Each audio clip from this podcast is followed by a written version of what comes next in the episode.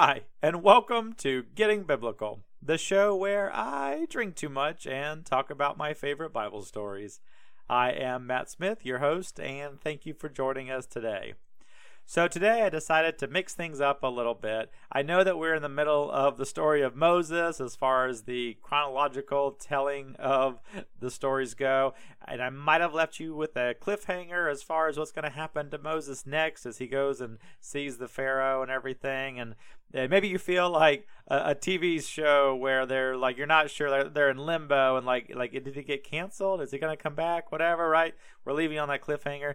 Uh, I promise we're to come back to it. It's it's going to happen. And I actually was going to do it tonight. When I woke up this morning, that was my plan tonight for what episode I was to record and that was absolutely going to be the thing. As I was looking at the calendar and planning out my next like week and a half as far as uh, social interactions go and, and, and obligations and whatnot, I realized, I don't know how I didn't realize this before, shame on me, but I realized that this Sunday is actually St. Patrick's Day.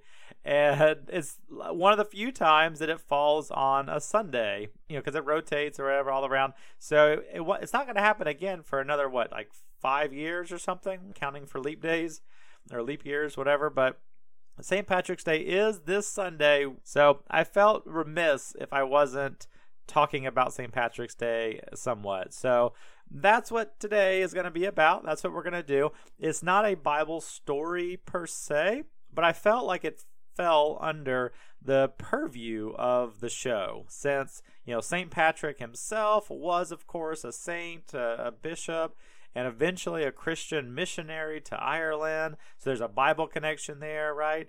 And of course, because, you know, St. Patrick's Day, the, the holiday, especially here in America, has become synonymous with getting shit faced drunk.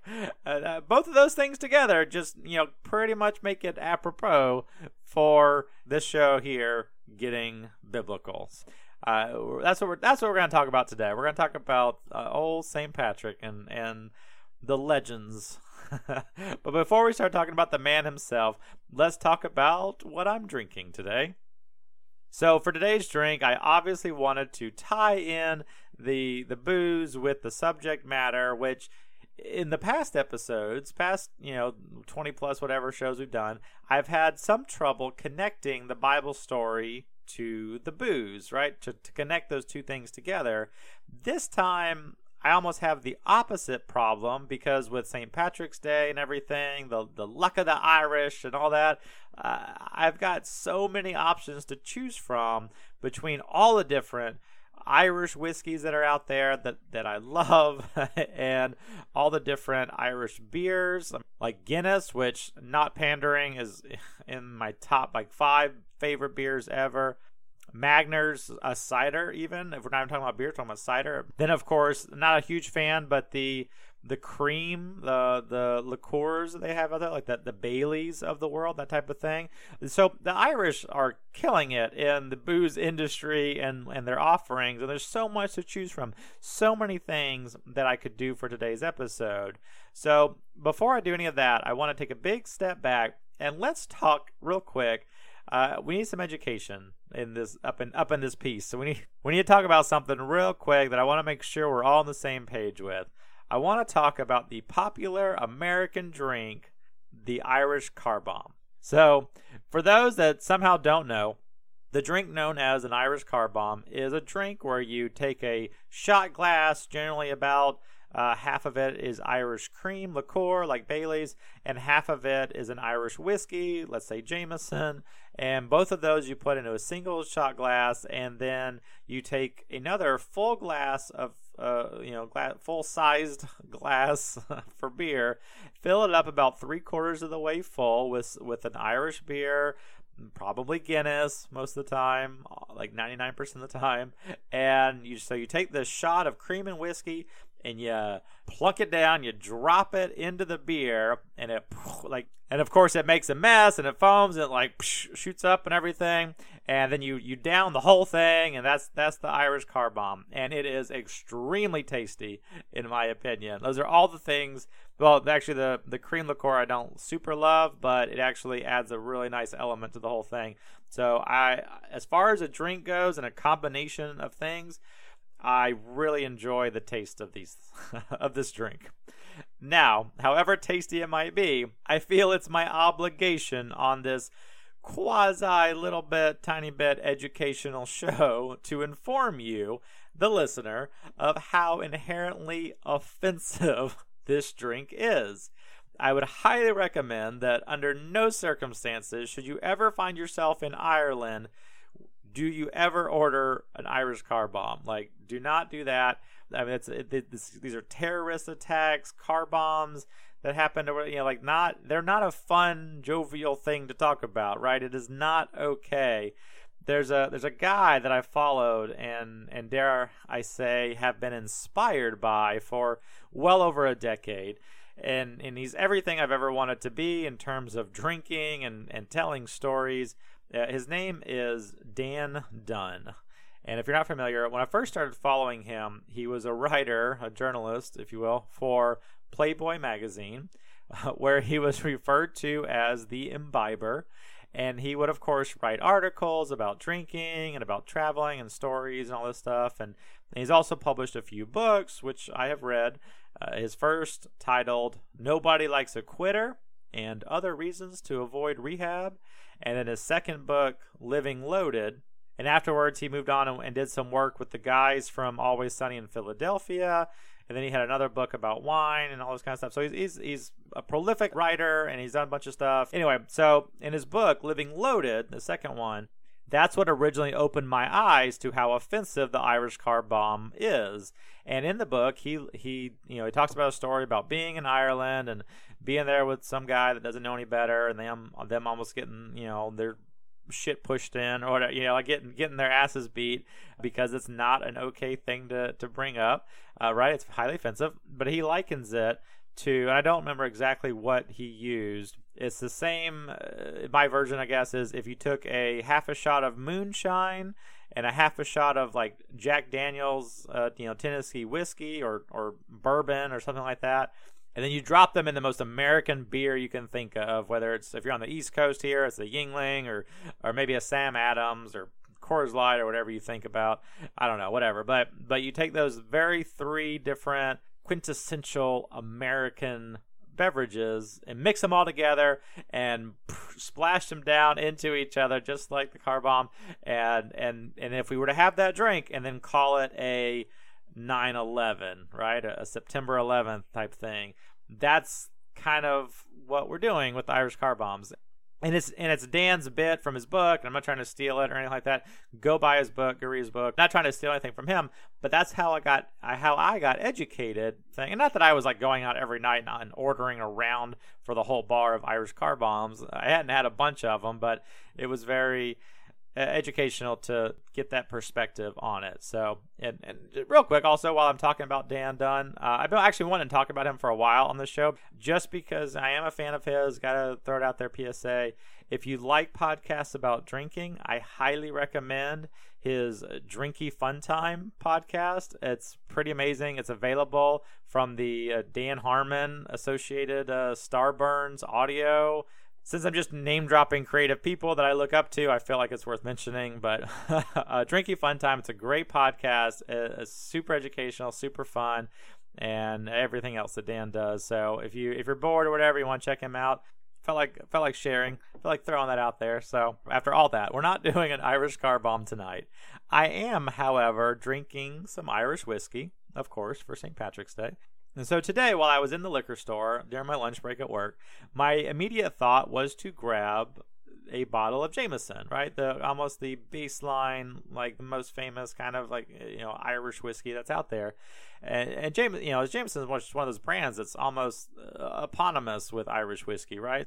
And I picked up a bottle of Jameson Caskmate. Now the the Caskmates line, uh, they have two different offerings is the premise of taking their used barrels that they use for aging whiskey and loaning them, almost like a like a hand-me-down barrel or whatever, to, to your younger sibling, uh, to a, that they loan their barrels to a craft brewery friend of theirs, and that beer company ages their beer in these whiskey barrels. And then when they're done, when they do their thing, they give the barrel back to Jameson.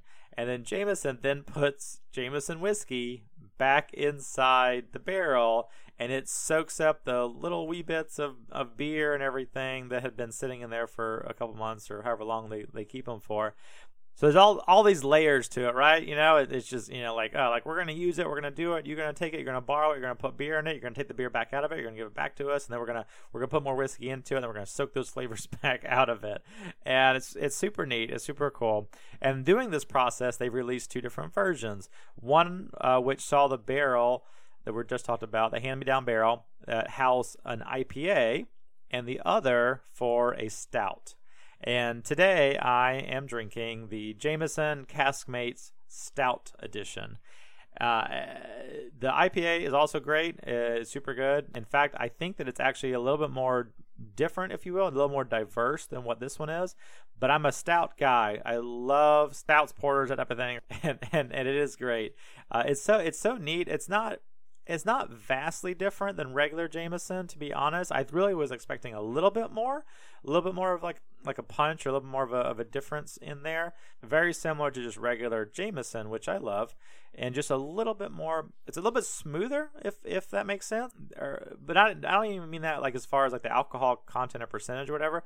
The texture, even almost of the of the whiskey itself, feels like it's a little bit different. Um, maybe that's in my head. I don't know, but it just it feels like a different, slightly different texture but I really like it. I mean, absolutely no regrets. I'm a super like I don't know. I, am into it. I can taste the different. I can taste the hints of uh, darker notes or whatever. The, you know, the coffee and all that kind of stuff. And of course, it's not hoppy or anything crazy like that or whatever. It's just, it's just the same old Jameson that I've always loved. Big fan. Super into it. So let's go ahead and I'm gonna pour myself another drink real quick. And that's what I'm drinking today. So, so let's get back to the story of St. Patrick. So it's interesting to me that St. Patrick is the namesake for this holiday that has kind of devolved into a celebration of just everything Irish. Like, right? Uh, they, I mean, the luck of the Irish, right? Four leaf clovers, all this kind of stuff. Green, wearing it, wearing green everywhere, doing everything, and it just is. That's what it's become, especially here in the states. And particularly, it's interesting to me because Saint Patrick was not even Irish. Like he, he wasn't he wasn't even that. Um, he was actually mm, probably British. There's a couple reports that I was reading that that thought he might be might have been Scottish originally, but most of the stuff said it was British, so we'll go with that. And also, his name wasn't Patrick. uh, Patrick is actually derived from a Latin phrase that basically means father figure, uh, which would make sense as he was a missionary to Ireland and basically single handedly started the Christian movement there, which has lasted till today. And uh, you know, like, so a big a big thing. He was clearly a father figure to a lot of people, so he adopted this name Patrick. But the story of, of St. Patrick, at the age of 16, uh, Irish raiders descended upon his village and kidnapped him along with thousands of other people. They captured them all and took them back to Ireland where they were sold as slaves. And for six years, he was a, a herdsman, right? Worked with sheep or whatever, working for his pagan Irish master. And during this time of just like being a slave and, and not liking it at all, he he turned inward to his own faith. And I think he says in his bio, I think it was in his autobiography, which he had, which is amazing. How like he the, the fact that he has an autobiography, he has two little, he has two things that he's he wrote and they've survived over time.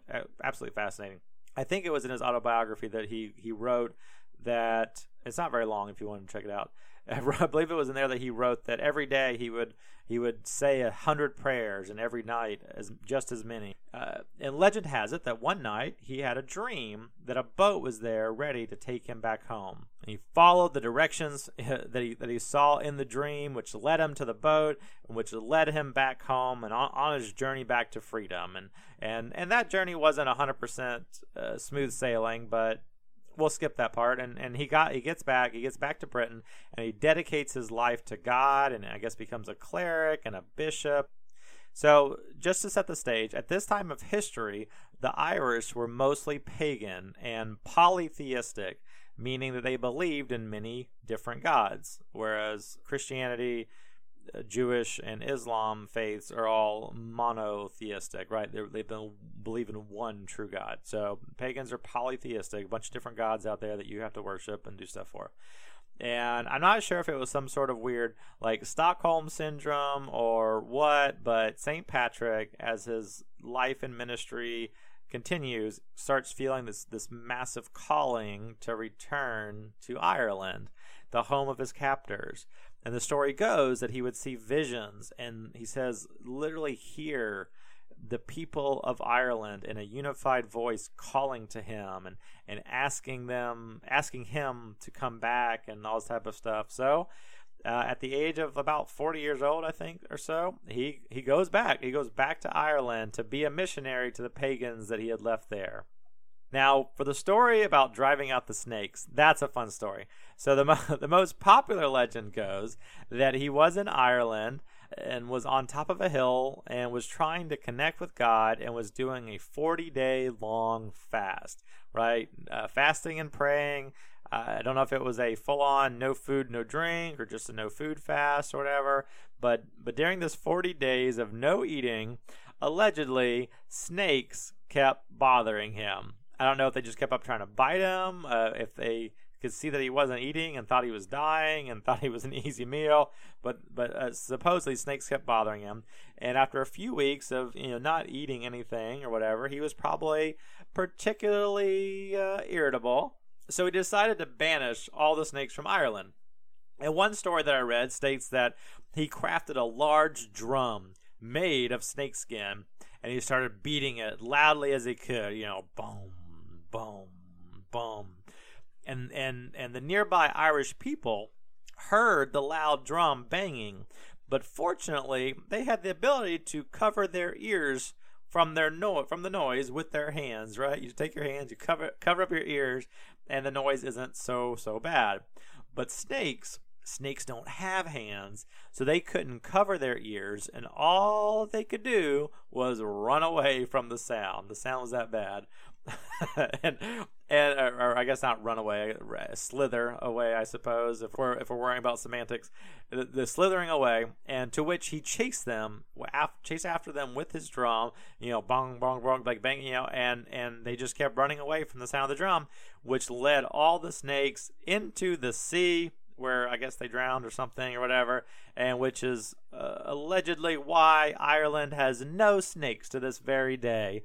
Thank you, St. Patrick, for all your hard work and, and ridding the snakes off of Ireland. It's a fun story, it's a cute story.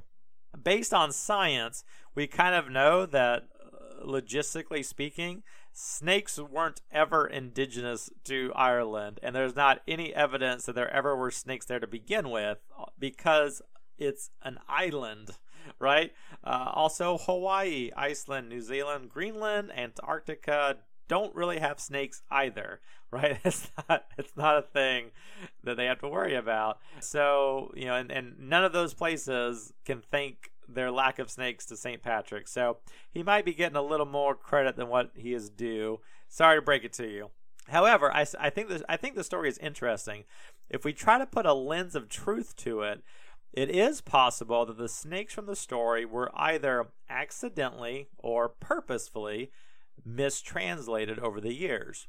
And what I mean by that is that the snakes represent paganism or possibly idols or something like that. You know, as we all know, snakes in Christianity, ever since the Garden of Eden, are often symbolic of like quote unquote evil things So it could be a very general statement. He drove the evilness out of Ireland, right? There's also some evidence that the most popular and widespread uh, dr- druids of Ireland, the druid clans or whatever, at that time used a symbol or their flag or whatever, uh, the thing that represented them as a culture, as a population, these druids, they used a snake for their symbol. So he may have literally driven the druid quote unquote snake people out of Ireland or figuratively drove the druid religion out, right? So all, all these possible things to to make sense of this story. And and I don't know, I don't know which one's actually true or whatever, uh, but it's it's a cute story all the same and I'll I'll take it for what it is. So so that's addressing the the story of the snakes. But there's a lot of other stories about St. Patrick as well. And I'm not going to tell you uh, what to believe as far as what you think is true and what's just lore and all that kind of stuff. But imagine this setting it's sometime in the early 400s. So it's just a few hundred years since Jesus and his disciples were performing miracles and casting out demons and doing all kinds of things uh, you know, coming back from the dead, all you know, everything that Jesus did, right? We're just a few hundred years after that. It we're it's not a long time. It's very close as far as things go, right? So uh, it's interesting to me. And now here comes St. Patrick in Ireland trying to Christianize these pagan people. So as you can imagine, the current status quo of the time, the prevailing beliefs of the culture, didn't all super love this guy coming and telling them stuff about, you know, some dude named Jesus, right? So he gets into some fights often. And not like literal like brawls but you know like like butting heads and getting into issues or whatever with the the local governments and the local culture people you know whoever's the leaders of these groups. And and these are some of the neat stories. And there's quite a few of these stories. There's a bunch of them out there all all over the place uh, and you can research them or whatever. But i'm gonna try to give you a quick like main arc as to what i found and what i what i saw. So in in the story the version that i call you know saint patrick versus the Druids. And so there's, there's a story of a Druid festival that was about to happen, and the law of the land was that you weren't allowed to light a fire anywhere until the official druid fire lighting ceremony had begun or something like that what was that Nicolas Cage movie Wicker Man Wicker Man so no not the bees wait, wait. if you haven't seen that movie if you haven't seen that movie uh, like i mean do or don't whatever i'm not to tell you what to do it's not a great movie but it is the most nick cagey movie that ever Nick Caged ever. Like it is the quintessential Nick Cage movie, Wicker Man.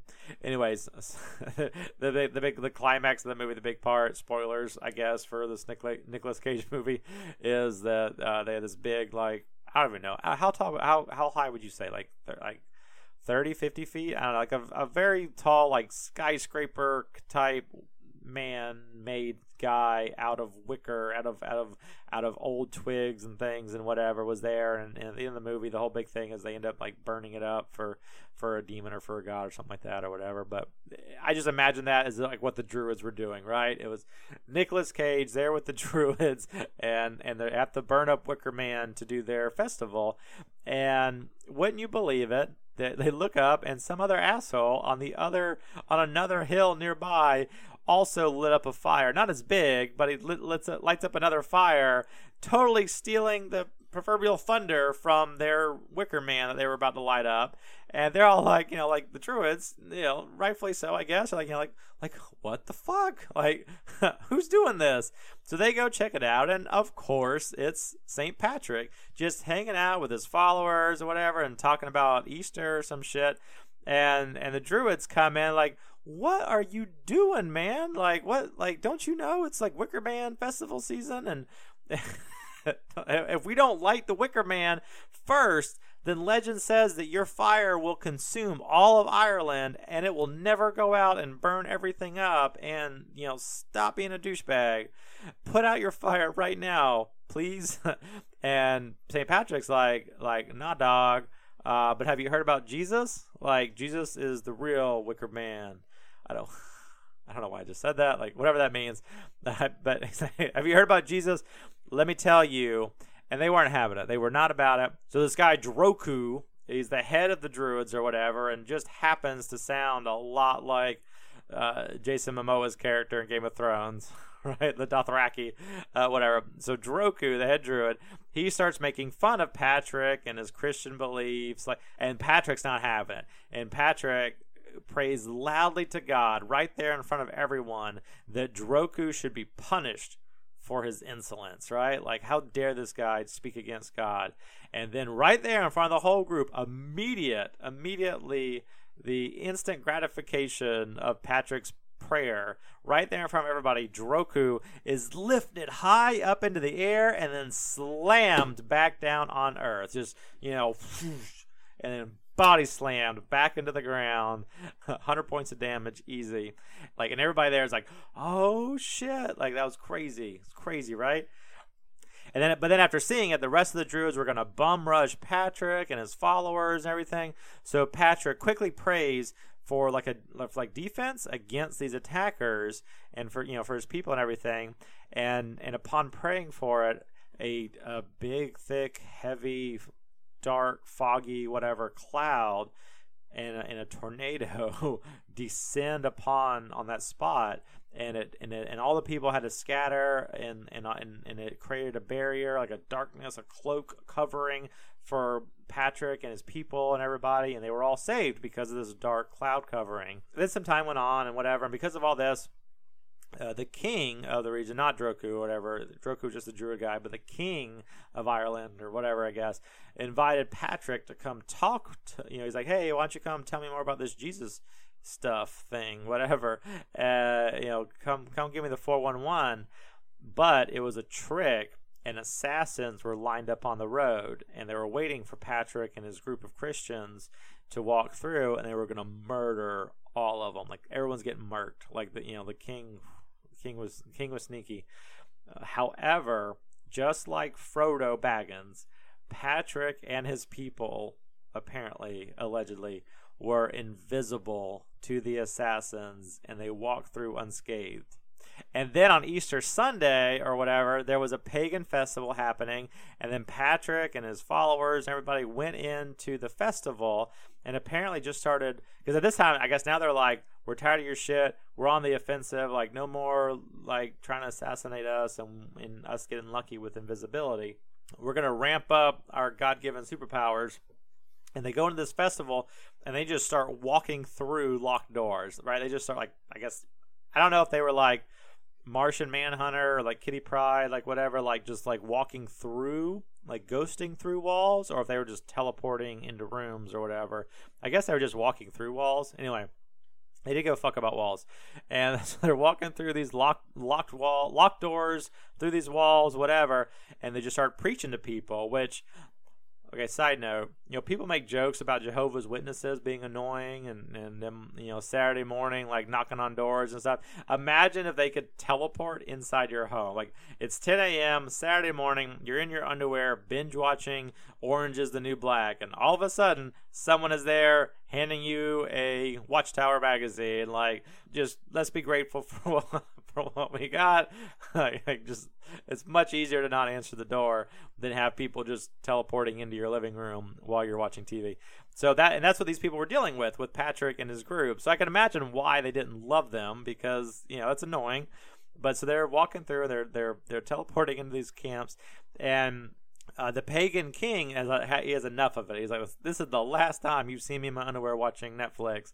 Uh, the pagan king invites him to sit and have a drink with him, but the druid leader, another guy, not the other guy that I was talking about, but a new guy, uh, Lucat Male. I think it's Lucat, Lucat Male.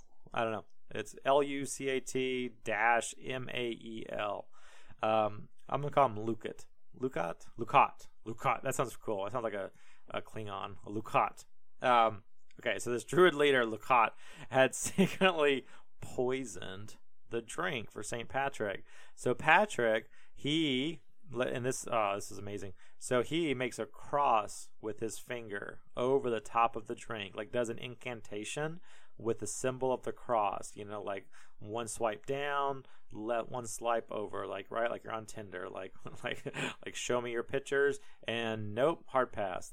And so he makes this this cross with his finger over the top of the drink, and the drink freezes solid, except for the poison which remained in liquid form on top of the drink and he was able to just pour the poison out of his drink onto the floor and then when he pulled his cup back he redid the cross incantation thing on top of the glass and his his liquid in the glass his beverage unfroze and then he could drink it and he drank it with a smug look on his face i'm sure like you got to try a lot harder than that uh like whatever i don't know whatever his name was and like like real quick, I wish that they would teach that in Sunday school. Like that could come in very handy at the beach, right? Just being at the beach and like, who wants a slushy? And like you just start putting like crosses on, you know, your Capri Suns or whatever. start freezing them all, like uh, or booze, whatever. Like, yeah, who wants a margarita? You know, just throw crosses and everything. Uh, it's probably why they don't teach it Sunday school. Like I would, I would abuse it. So okay. So then, sometime later, the same Druid leader, you know, Lucat, uh, em- embarrassed by the whole frozen drink margarita fiasco thing, uh, he wants to have a magic power off with St. Patrick. And he invites him up to a hill in front of everyone, and he does some magic or whatever, and he makes the hill get covered in snow. and then Patrick like slow claps or whatever, and is like, "That's cool. Now make it disappear." And Lucat is like, uh, no, that's not how any of this works. I can't make it disappear until tomorrow. Everybody knows that. That's like the first rule of magic things. And and St. Patrick is like, ha, you suck. Your magic is only useful for evil, but not for good. You can bring snow, but you can't get rid of it. And this is not the deal with me. And he stretches out his arms and makes another like with his with his hands out, whatever, makes another cross in the air, like like so, like like very Doctor Strange, right? Makes a cross in the air, and all the snow disappears, and everyone is astonished. And then the next day uh, or later on, whatever, Lucat is like, okay, who cares about snow? No one cares about snow. Like snow's lame. How about this? And the druid guy summons total darkness all around everyone. And again, in the darkness, Patrick is like, that's pretty cool, man. But uh, how about you make the darkness go away? To which, of course, he can't. You know, Lucas, he's like, "Come on, man! Like, oh, stop! What are you, what are you doing? you know, you know, you know how it goes." And Patrick says a prayer real quick. God hears the prayer, and whoosh, the darkness goes away, and then it's it's sunny out again, and and everyone there like starts to like cheer a little bit, and they start to believe in Christianity. And then, just to settle the debate, St. Patrick offers a third and final challenge to Lucat. And here's where it gets really Wicker Man, I think. But St. Pa- St. Patrick gives his cloak to Lucat, and they build a hut of freshly cut wood. And then Patrick's apprentice was given Lucat's coat. And then they take old dried out wood, like the stuff that's really good at burning up.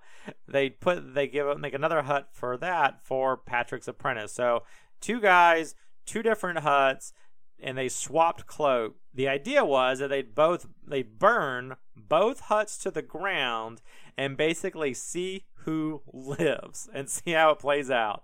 And whoever was aligned to the religion or the god that was stronger that person would live. And everybody agreed because it was a crazy time to be alive back then. And they're like, this sounds like a perfect way to end a theological feud that we have going on. so they set it all up and they switch the codes and they get in their huts and everything and they light things on fire. And the Druid's hut the the new green still shrubbery, the green trees that they just cut. That if you've ever lit in a bonfire with freshly cut trees, they do not burn. The druid's hut bursts into flames, and the hut is engulfed in fire, and the druid is burned alive, and he is dead.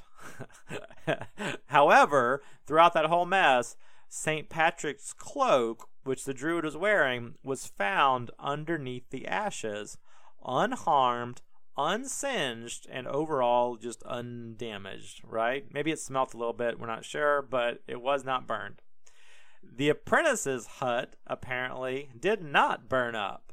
The apprentice was not harmed in any way, but somehow Lucat, the druid's cloak that the apprentice was wearing, had turned to ash around his neck or whatever, around around his shoulders. Uh, crazy. And this led to the King of Ireland, although he didn't actually want to convert to Christianity, he did give St. Patrick a, a total free pass to travel through Ireland and preach whatever he wanted without fear of retribution or being put in jail or anything or whatever, or beheadings or whatever they might have done back then, uh, which paved the way for Christianity to take over Ireland, which has lasted pretty much to this day. And there's other records, uh, some crazy stuff. Uh, it says that he even raised people from the dead, and, and not like one person that could just be mis, a misdiagnosed uh, coma patient or something. But by one account I read, said that it was like 33 people that he raised from the dead like 33 people brought back to life from the dead. And there's other reports that they weren't all just like recently dead people. Like some people like he like called them up from their graves and they like totally zombie like bird like you know clawed them clawed their way back out or whatever. Like crazy stuff. You know st patrick man. Like crazy dude. Getting rid of snakes having magic battles with druids making zombies all over the place. Like like no wonder he has his own holiday. Am i right? So and there's so many more stories out there of him. I, I encourage you to read them. Look into them if you have any interest. They're pretty neat. Uh, I know this might be kind of on the fringe of what this show is supposed to be about, but I thought it was way too interesting not to share. And it's my show. I get to talk about what I want. So, anyway, as always, thank you for listening. If you would, please find us on Facebook. Uh, we're available. You can either search or just go on facebook.com slash getting biblical and like us on that page, please. We want to do more stuff on that page, and we want a community on there. Uh, we'd really appreciate it. And outside of that, though, I uh, hope you enjoyed today's show. Hope you have a fantastic week. Happy St. Patrick's Day. Cheers.